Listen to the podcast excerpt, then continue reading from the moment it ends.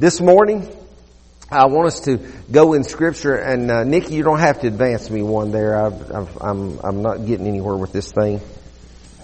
So advance me one slide. Matthew chapter 13 is where we're going to. There we go. Matthew chapter 13 is where we're going to this morning. And uh, Alicia, you nearly did it again. You know, Alicia in our life group, just about every morning she gets into my message territory. And uh, that doesn't offend me. Don't mistake that. Uh, in fact, I think it's good because sometimes I struggle. I wrestle with things to know that I'm on the right track because I don't want to give you anything more or anything less than what God wants for you this morning. And I've got news for you, whoever you are, each and every one of you in this room this morning, you're not here by an accident, you're not here by mistake, you're not here by coincidence, you're here because God wants you here. If you're watching by live stream, I believe you're watching because God wants you to and don't log off. Don't sign off. So as we go to Matthew chapter 13, I want to read to you uh, some verses of scripture beginning at verse number 24. Jesus presented another parable to them saying, the kingdom of heaven is like a man who sowed good seed in his field. But while his men were sleeping, his enemy came and sowed weeds among the wheat and left. And when the wheat sprouted and produced grain, then the weeds, then the weeds, pay attention to that, then the weeds also became evident. And the slaves of the landowner came and said to him, Sir, did you not sow good seed in your field? How then does it have weeds? Verse 28. And he said to them, an enemy has done this. The slaves said to him, do you want us to go then, uh, want us then to go and gather them up? He said, no. While you were gathering up weeds, you may, while you are gathering up weeds, you may uproot the wheat with them. Allow them both to grow together until the harvest. And at the time of harvest, I will say to the reapers, first gather up the weeds and bind them in bundles and burn them. But gather the wheat into my barn. I want to preach to you a message this morning that I've entitled, Faking It, but Not Making It faking it, but not making it. I first want you to realize with me this morning that uh, there's an old adage that says location is everything. You know, it used to be build it and they will come. And there may be some truth still found in that, but location is everything. There's major stores. Walgreen is one of those stores. Walgreen will only build a store on a certain, certain corner in certain, certain intersections. They, they, they are very picky and choosy of where they will build their stores. Location is everything. Most of us, uh, when we think about location, we, in this parable, we look and we think this location is talking about the kingdom of heaven. Most of us will agree that, uh, in heaven there's no sin. In heaven there is no corruption. We're taught that. We're, the Word of God actually confirms that to us. Heaven's a perfect place. You know, there's no dog bites. There's no poison oak. There's no COVID. There's no death or dying. There's, there's no cancer. There, there's, there's nothing that we think of as, as the bad things of this world that we live in. There, there's, there's no filth. Some of you young, I, I guess young people still have, uh, some, some young people still have chores. I know my, my grandkids, they still get chores assigned to them. There's no trash to take out. There, you know, Carrie, there'll be no dumpsters to dive in. He's, that sort of saddens him just a little bit. There, there'll be, there'll be, there, there, there's nothing negative about heaven. There's nothing bad about heaven. It, it's, it's the, the kingdom of heaven. It, we think of it as that eternal place. Location is everything.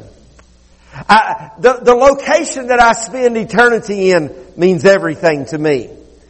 Now, I, shouldn't, I shouldn't love Jesus just because I don't want to go to hell. I should love Jesus because He loved me enough to give His life for me. But a benefit of loving Him is I don't have to go to hell. Somebody said, how can a loving God create a hell? And how can a, a loving God send people to hell? Well, he, I got news for you. He does it. He does it.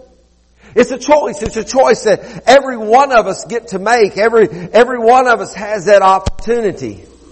Heaven as we call it and heaven is used here in, the scripture is, is, it actually comes from a Greek word, arena, ouranos. Ouranos, O-U-R-A-N-O-S, or Ouranos, and it refers to the ex- expanse of the universe, of the universe. It's not talking about the heaven that we think about going to when we die. Heaven here is, is used in describing all of the planets and the stars and the sky. It's what a lot of people refer to as the first heaven. It's what we can see. It's the atmosphere and even though some of it's far removed, many, many, many light years away, it's still the atmosphere of this earth and the universe that we live in in this atmosphere that we live in, in the heaven that is actually being referred to in this portion of scripture, we find that uh, it refers to the elements of, of both darkness and light. Both darkness and light, and both good and evil dwell in the atmosphere that we live in. You see, when Satan fell, the Lucifer, if you would, fell from heaven. It's, it's recorded in the scripture that, that he was seen fallen as, as stars from heaven falling to the earth. The atmosphere that we live in is not a perfect place if you haven't figured that out yet. The atmosphere that we live in is not a place that as long as we're here until, until a certain time when I preached about last Sunday and Jesus comes back and sets one foot on land and one foot on sea and declares that time shall be no more. Until that time arises, let me tell you, there will continue to be cancers. There will continue to be, uh, uh, COVIDs. There will continue to be dog bites and there will continue to be briars Eh, out in your garden and thistles in your yard and all of the elements of the earth that are a result of the fall of humanity will exist on this earth. And in this parable, Jesus is talking about, as he talks about being under the heavens, he's talking about the, the, the, the, the owner of the property and he's talking about the property. This all brings us to an understanding that Jesus is referring to the earthly domain that we dwell in. And no person is exempt from the elements of this world. None of us. Not one single one of us. We know the scripture refers, in one place it, it, shares in scripture with us that it rains on the just and the unjust alike. Listen, bad things happen to good people. Every good person is not necessarily saved. Bad things happen to Christian people. And sometimes good things happen to people that don't give the Lord a thought.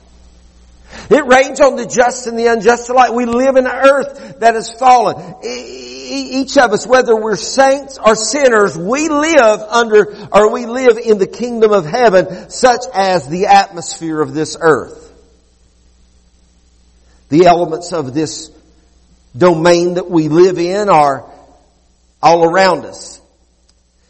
As we begin to look at the elements of this parable, the sower has is given in verse 37 is none other than Jesus. In verse 37, the sower of the, the seed is none other than the Lord Himself. And the Lord sowed good seed in a corrupt earth. He come and he sowed good seed among the earth and the earth is more than the soil that we, we live on and we walk on and we dig around in. The soil is the heart of every man woman, and boy and girl. But I want you to take note in verse 24 that we, we already have seen that the, the sower is Jesus, but I want you to notice this in verse 24, the sower owns the soil. You know, we, we, God has created us in His image in His likeness. And He desires us. In other words, we are His soul. We are His, we are His belonging. We belong to Him. Even if we, and, and don't misunderstand me, I'm not saying that you're saved regardless. I'm not a Calvinist this morning and I, I, I don't teach a, a doctrine of predestination, but yet there's not a person on the face of the earth that's ever been created, that ever, that has ever lived, that God does not love. There's not a person that has ever breathed the breath of oxygen in this this world, this atmosphere, this domain, the earth that we live in, that Jesus did not die for. And we are the soil. So the sower sows seed into the soil. That's us. But the problem with us is the soil, just like the soil of the earth is cursed because of man's rebellion and is separated from God so are we. True, the, true. You see, you see, it's not, it's not the, the smoking, cussing, drinking, chewing, backbiting, gossiping, stealing, cheating, lying, uh, whatever else. It's not those things in essence that separate us from God. It's our rebellion. It's our rebellion. It's us turning against God. It's us turning our hearts against God. It's us turning ourselves away from the presence of God. And as we turn ourselves away from the presence of God, then sin begins to inhabit our life and the fruit of sin will begin to, the works of the flesh will be manifest out of us. You see, that's what the situation that we find ourselves in. That's the circumstance that, that, that we, we, we have arrived at as people. We're, we're, we're living in a fallen world and we're fallen people, but, but yet the Lord has come, the owner of the field and the sower of the seed has come and he has sown his good seed into the hearts of humanity. The seed, the wheat, as we read in this scripture. The, the wheat is, is a symbolic of complete provision. Throughout scripture, you see wheat many, many times throughout scripture. Wheat is a biblical type or a metaphor of God's perfect love and goodness. Whenever you see wheat, in scripture, whenever, whenever you read about the mill in the wilderness barrel, for, for, barrel, for example, wheat is the biblical metaphor for God's perfect love and all of His goodness. And the scripture identifies what Jesus sown, the wheat that He sowed, as good seed. Jesus came to give us good things. God wants us to have good things. In fact, He told the prophet Jeremiah, He said, I have great plans for you. He wants you to have good things. He wants me to have good things. He has good seed there available for us. The seed, if you would, is the Word of God. He gives us a seed. The scripture specifies that He gives us good seed and that seed is the Word of God. So He gives us the soul, the sower gives us the soil, the seed, the good seed, the wheat, which is the goodness of God to bring forth. In other words, let me, let me, let me summarize everything I just said in a real quick sentence, if I would, or maybe two sentences. God, God made us. He created us in His image and His likeness. We are that soil. And God gave us His seed, His goodness, that we may produce a good harvest. That's what God chooses in us. That's what God desires in us. That's what God wants out of us. And what happens is God wants us to produce His goodness and His grace throughout all the earth. But then we see a failure in stewardship in verse 25. In verse 25, it says, But while his men slept, while his men slept, guess, guess what? We're the men. Look at the person next to you and say, you the man. Even if you're a lady, you still the man in this instance. While men slept, while men slept, the enemy came in. You see, we're called to be stewards over the Word of God and the kingdom of God in the world that we live in. We're called as, as followers of Jesus Christ. Now I'm not talking put your dukes up and fight it out with somebody over scripture. We, we, we, we, we took a look at that this past Wednesday night in service. I, am not talking about you, you, you bloody somebody know, nose because they have a difference in a, a, a biblical theology than you do. I'm not, I'm not talking about that. But, but we are keepers of the seed. We are to be distributing the grace and the love of God in the world that we live in. I don't believe that God has called us to secret service Christianity. I thought, thought about another parable of the man that, that, that gathered and kept gathering wheat in his barn. He kept gathering wheat in his barn and he said, oh my, my barn is full. I'm going to have to tear down this barn and build even bigger barns. And we find that the scripture says that the Lord actually called that man a fool. He said, you fool, tonight it's going to be required of you. You see, God has not called us to consume His Word and His Spirit that we may just fill our barn up and have it and, and, and, say, man, look, my barn is full. I got, I got more tonnage of grain in my barn than you've got in your barn. My barn is so full, man, I've had to build four extensions. Uh, let me tell you, if your barn is so full that you can't contain everything that God has given you, there's something wrong because we're supposed to be distributing the seed. Does that make sense? Have I lost any y'all yet? But while men slept, enemy, the enemy, not a enemy, but the enemy came in and sowed tares among the wheat. Now here is the problem. Here is the problem. Here, here's what happens. The servants are responsible for the, for the kingdom. We, we, we were given as humanity, by Adam and Eve were actually given to us, but the Edenic covenant, and the Edenic covenant means that Adam was appointed to populate the earth, to watch over the earth, and he was even given the responsibility or allowed the responsibility of naming all the creatures that would co-inhabit the earth. God gives so, he, he, he gives so many instructions about how to take care. And this, this is not a tree hugger message, okay? This is, has nothing to do with EPA or anything like that. But God gave instructions to take care of the earth as far as rotating crops, even instructed of, of taking a year of jubilee, a year of rest for the land. So this sermon is not about protecting an environment, but we do have a certain biblical responsibility to take care of the atmosphere that we live in. But it's talking about a kingdom of heaven. It's not only about this physical world, but it's about taking care of the spiritual world that we live in. And the church needs to guard herself. We as followers of Jesus Christ need to be guarded against the sin of complacency.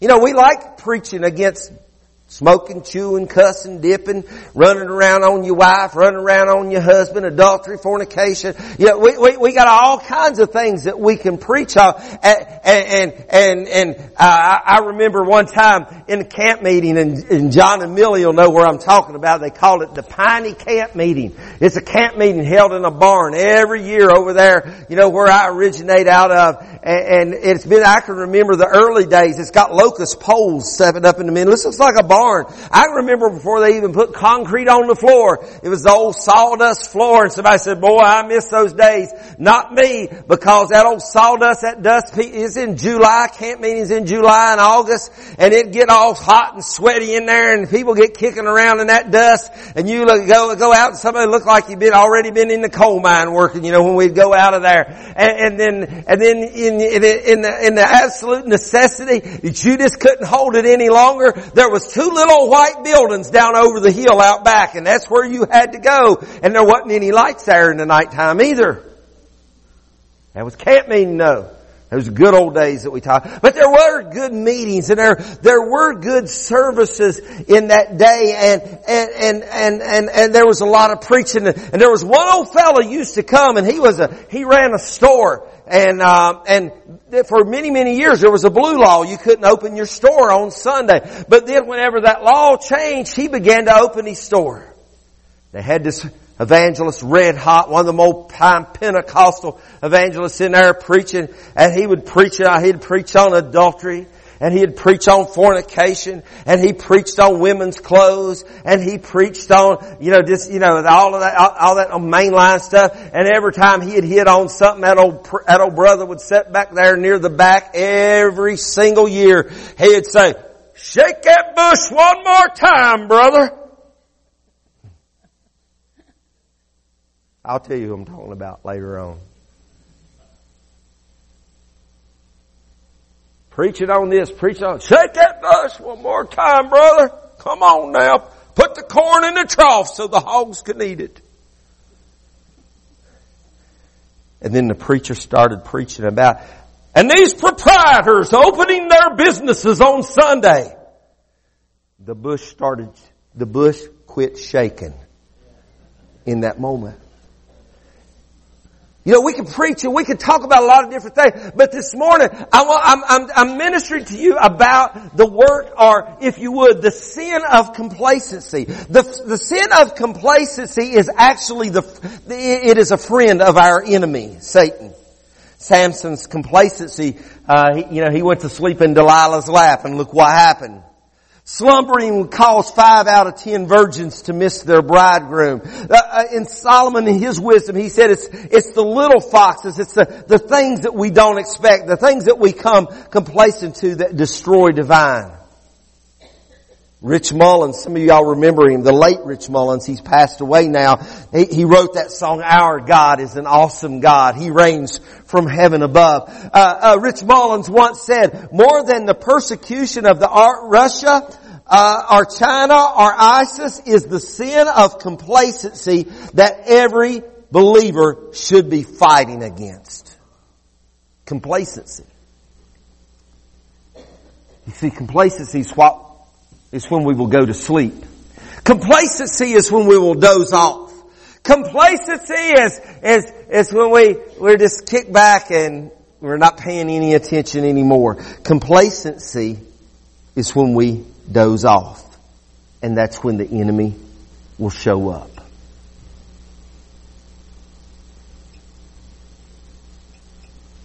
The enemy's known to be subtle. In fact, if you go back and you read Genesis chapter 3 and verse 1, you read of Satan and it says he was more subtle, had more subtlety than any beast of the field. It's when we're asleep that the enemy will come. Now, I know we live in a day and I, I let, let, me tell you something. When I first came here to this church, uh, uh let, let, I came out of, I came out of Max Meadows, Virginia. Max Meadows Church, I pastored there almost 10 years, and in 10 years, we had, I think it was five or six break-ins at the church while I was there. The last one, they took a pickup truck and set a post against the doors and pushed the back doors out of the church. You know, I thought that, that, I didn't think any other place in the world could be like that. And I get over here to this church and, and, and uh, man, uh, the impressive facility that we get, we have here and I, I walk in and I, uh, and one of the first things I think that, uh, Dave Lester showed, Dave, little Dave Lester showed me was how to work the alarm system. Either he or Mike Dillo showed me that. They gave me my code. I said an alarm system. I said, what in the world do you need an alarm system for? They said, you ain't never lived in Bluewell before. Listen. The thief doesn't come when everybody's wide awake. The sower of the bad seed did not come while everybody was out in the field hoeing, raking, and doing everything else they did. The, the, the, the sower of the tare came while men slept. I gotta hurry up here. So, don't expect, you see, one of the things that mislead us so much, we, we, we've been, we were taught, we've been taught through the years, my generation at least, and probably at least the generation or two before me, we're, we've been taught, taught about the red suit, the horns, and the pitchfork. When you read, when you read about Satan, Satan is full of subtlety. And when you read about him, he was, his name was Lucifer. He was, he was actually an archangel. He was the most, perhaps the most beautiful of the angels. Listen, don't think that the devil is ugly. He may be ugly under the surface, but don't think he is ugly on the surface. And while you're dozing off, and if you're caught up or I'm caught up in complacency, the enemy will come along, and even if he do, doesn't do it in a, in a, uh, absolute huge way, some obvious way, the enemy will come along while we're complacent and he will sow tares among the wheat. He's been doing it all of his life, per se. He did it with Adam and Eve. He's still doing it today. Now, the weeds in the King James refers to it as tare, or tares. Let me tell you something about the tare that's described and when you flesh out, as our, my friend Jim Moran used to say, when you flesh out the King James, let me tell you something about the tare. The tare is a grain, it's actually a weed, it's not really a true grain, but the seed of a tare looks remarkably like the seed of a wheat. A seed, a, a, kernel, if you would, of tare, in other words, looks like a kernel of wheat. And you don't really notice the difference. You know, while men slept, they, they may have got up the next morning and walked down their fields and looked at the rows and they thought, man, man, the wheat, you know, we got all the seeds out here, man. We're, it's not going to be long before all this wheat's going to be taking root and sprout. And, and they didn't even notice the tare because the tare looks so much like the wheat. You see, sometimes in our life, our lives, if you would, because all, it encompasses all of us. Sometimes when we're slept, when we're complacent, that's when we find the enemy will come in and he will sow things. It'll be a little bit of this and a little bit of that or something, something that maybe looks like the real thing, but it's not. See, faking it, but not making it. Are you with me? Faking it, but not making it. You see, the enemy will come in and make everything look good and hunky-dory, as we used to say. And even if we spot the seeds, most of the time we're not going to think anything about it because we don't recognize it has been false.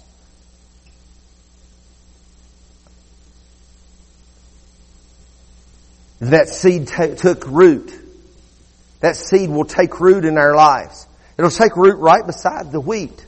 And let me tell you, I, am not, I'm not, I'm not a big agriculturalist, but I do know this. In, with most, most crops, the root takes place before the sprout comes up. The root takes growth before the sprout comes up. But then the sprout comes up and it grows. And as it grows and it, and it, and it comes to maturity and it comes to fruition, suddenly somebody goes out in the field and they see everything that we've got out here in our field is not wheat. There's weeds among the wheat. Where did it come from? How did that happen? We know, those of you, garden, you know, weeds, weeds, man, they're such a nuisance, especially thistles. Thistles, th- where do they come from? I don't know.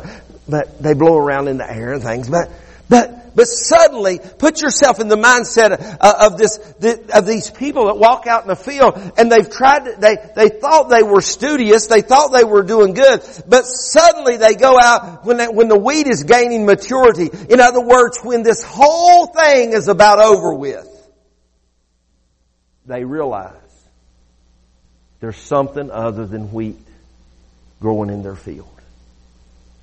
Wow. So they say to the sower of the seed, the man that owns the property, Jesus, if you would, in the parable. They said, okay, what do we need to do? You want us to go out and start pulling this up? And he says, no, no, no, no, no, no, no. You can't pull up now because if you start pulling up now, because roots intertwine. It's another message. I don't know if I've ever preached it here at Voice of Praise or not, but I have another message that, you know, that I've used over, from time to time over the years, and it uses the giant redwood trees of California as a, uh, as a metaphor, as an illustration. And do you know this, that the giant redwood trees and, and, you know, they grow hundreds and hundreds and hundreds of feet tall, and you hardly ever hear of a redwood tree blowing over. Do you know why? Because their roots intertwined. And you can't blow just one tree over, you would have to blow the whole grove or the whole forest over. You see, when, when the roots of the tare intertwine with the, the roots of the wheat, and you begin to pull it up and you begin to yank it up and you begin to try to fix everything, then you're going to injure or you're going to pull up the good. All that happened because men slept.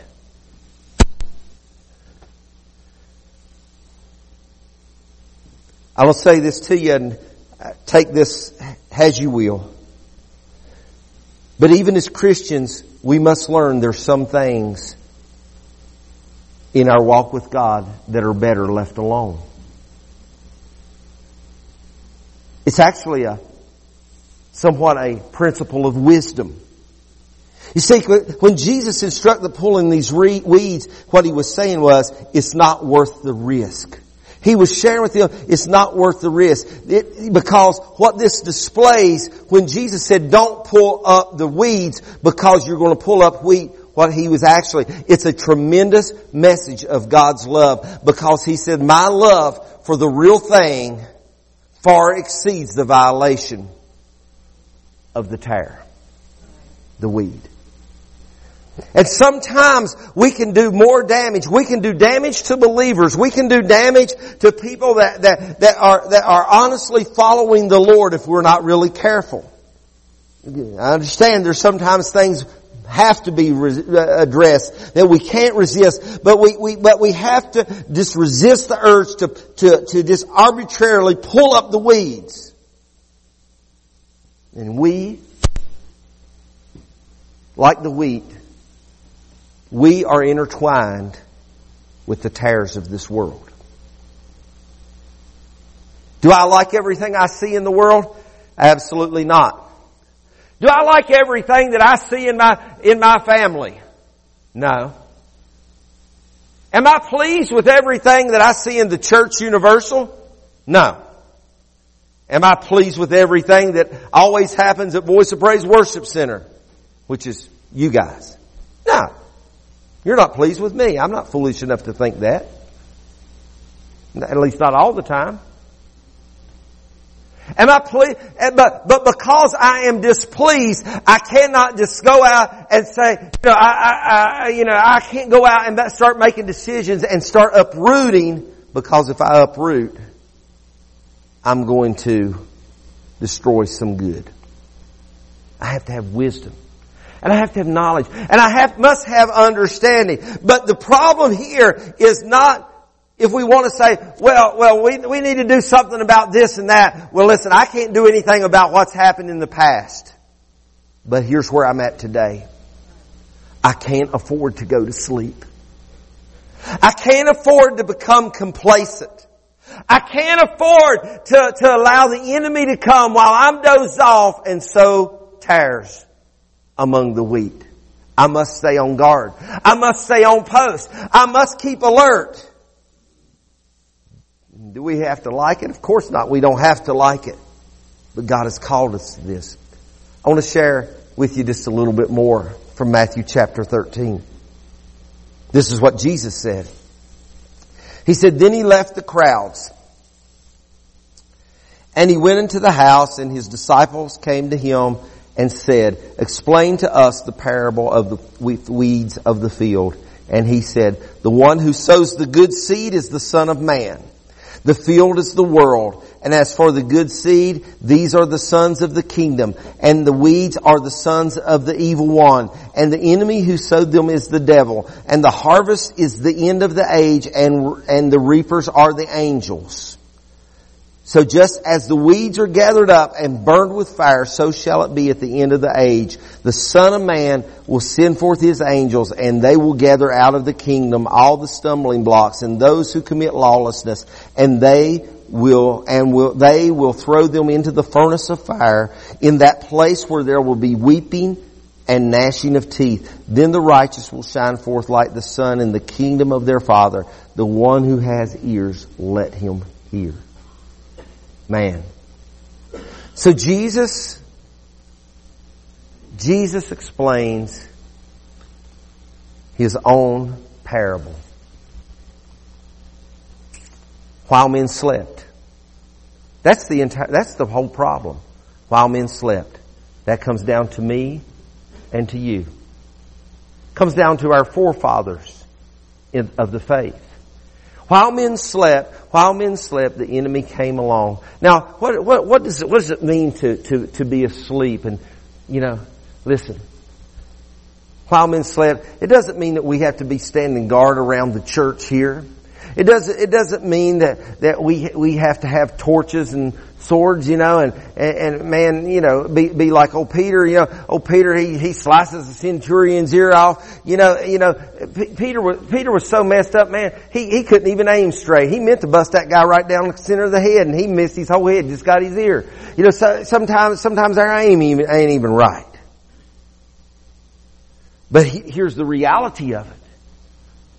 While men slept, when we, when we, if we're given over to complacency, if we, if we have lost our desire for the Word of God, if we've lost our desire for prayer, if we've lost our desire to seek God, if we've lost our desire to, to, to, to, to gather into worship with, with the family of God, if, if we, if, if our desire for God has left, if we have went to sleep and we're complacent, listen to me, I promise you while you're asleep, the enemy's going to come in and there's going to be some tares that will be thrown into your life life and you're not even going to know it until it's too late. Same goes for me. And what happens then is, what Jesus is saying, let me put this in good old West Virginia, you just gonna have to live with it until He comes. And ain't nobody you can kick except yourself and myself.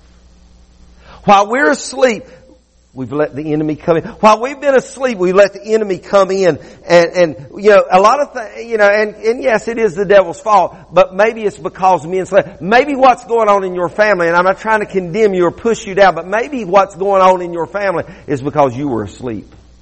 Maybe what's going on in your home is because maybe you were asleep. Maybe what's going on, going on in my home, in my family, in my life, maybe what's going on in the church world is because the church has been asleep. Wow.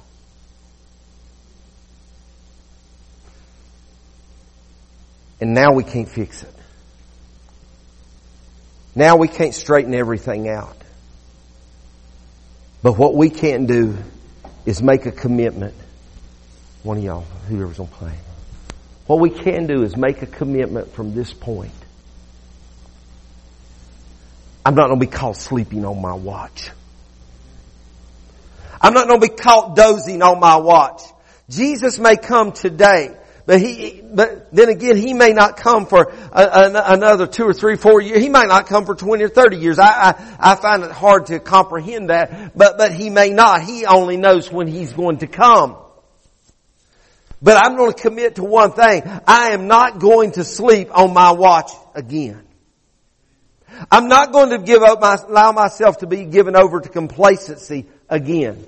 I have kids depending on it. I have grandkids depending on it. Some of you have great grandkids depending on it. Some of you have parents depending on it. Some of, whatever the situation is, I am not going to sleep on my watch ever again. Because there's an enemy that will come along and sow bad seed right in the middle of everything. It'll look good, but it's not good. And when I figure it all out, there's not going to be a whole lot I can do about it. Thank God for grace.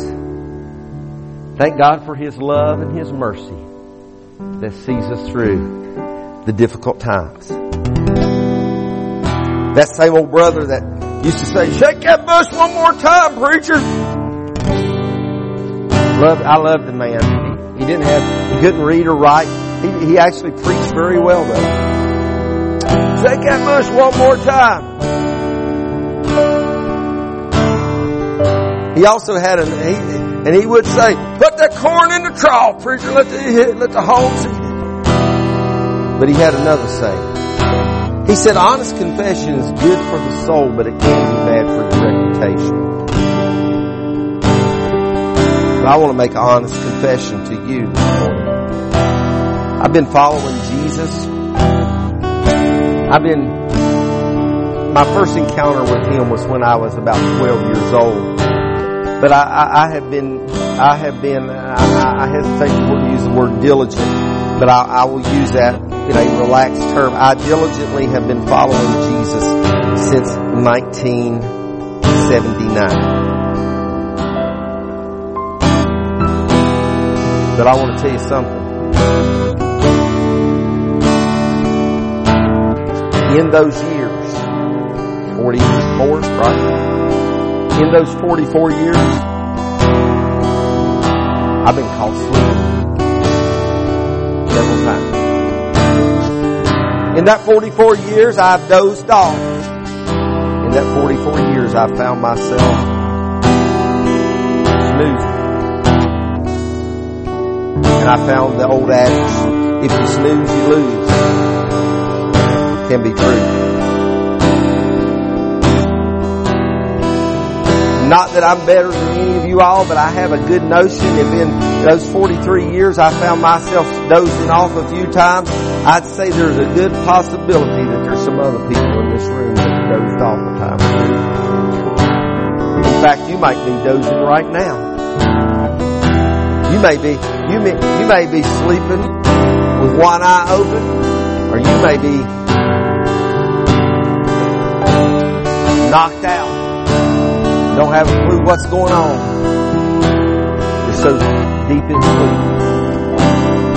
But I want to tell you something today. Just like the five wise and the five foolish that I mentioned early on, before the knock, comes on the door. Before somebody says, rise up, the bridegroom cometh. I'm urging you today, get up. Retrieve your lamp off. Have it full of oil. And make sure the light is burning brightly. Because we don't want to give place to the enemy to sow anything in the good soil that is before us. And those of you that are parents in this room especially, I, I thank God, I don't know how many's over there this morning in that, in that children's church. I'd say there, just judging what I saw, there's probably around 20 kids over in children's church this morning. Let me tell you something. They are dependent on you mamas and daddies and grandmas and grandpas. They're dependent on us not to be sleeping. If you know, if you know some booger was going to come get them in the middle of the night, you'd stay up all night to protect them, wouldn't you? Let me tell you, it ain't the boogeyman that you got to worry about. Don't go to sleep. Don't go to sleep for the sake of anybody in your house. Don't go to sleep for the sake of your church. Don't go to sleep for the sake of the kingdom of God. But be ever more aware. I want you to bow your heads with me right now. Pam, if you want to do some vocals, it would be great.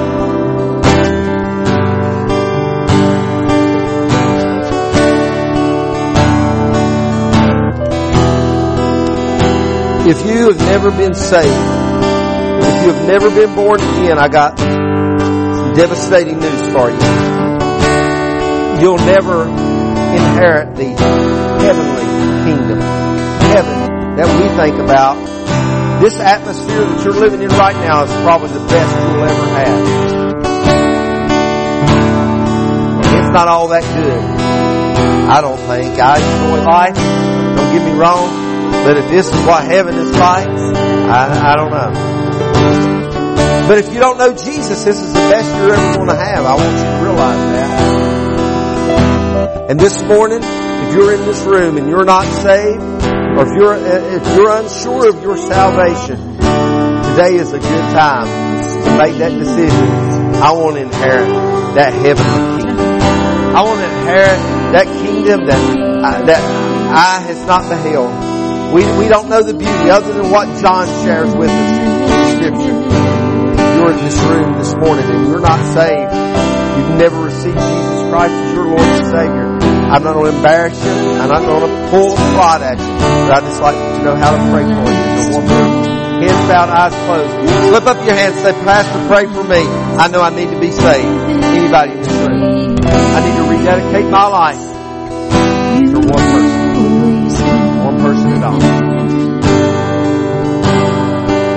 Take it. By the lack of response, everybody in this room is ready to meet Jesus. That's wonderful. That's glorious. But I want to ask you another question. Are you in this room? You realize that your relationship with Jesus is not what it once was. Perhaps you're asleep. Perhaps you need renewal. Perhaps you need revival. Perhaps you need a new stirring soul. You need a rekindling of the desire for the Word of God and the Spirit of God. You need a rekindling and a, a, a, a new desire for, for the fellowship of the family of God. That you? Again, without embarrassment. Just wave your hand at me real quick. Pastor, I need to be woke up. I realize that. Anybody in this room right now. Thank you. Number of hands have gone up in this room. Pastor, I need an awakening in my life.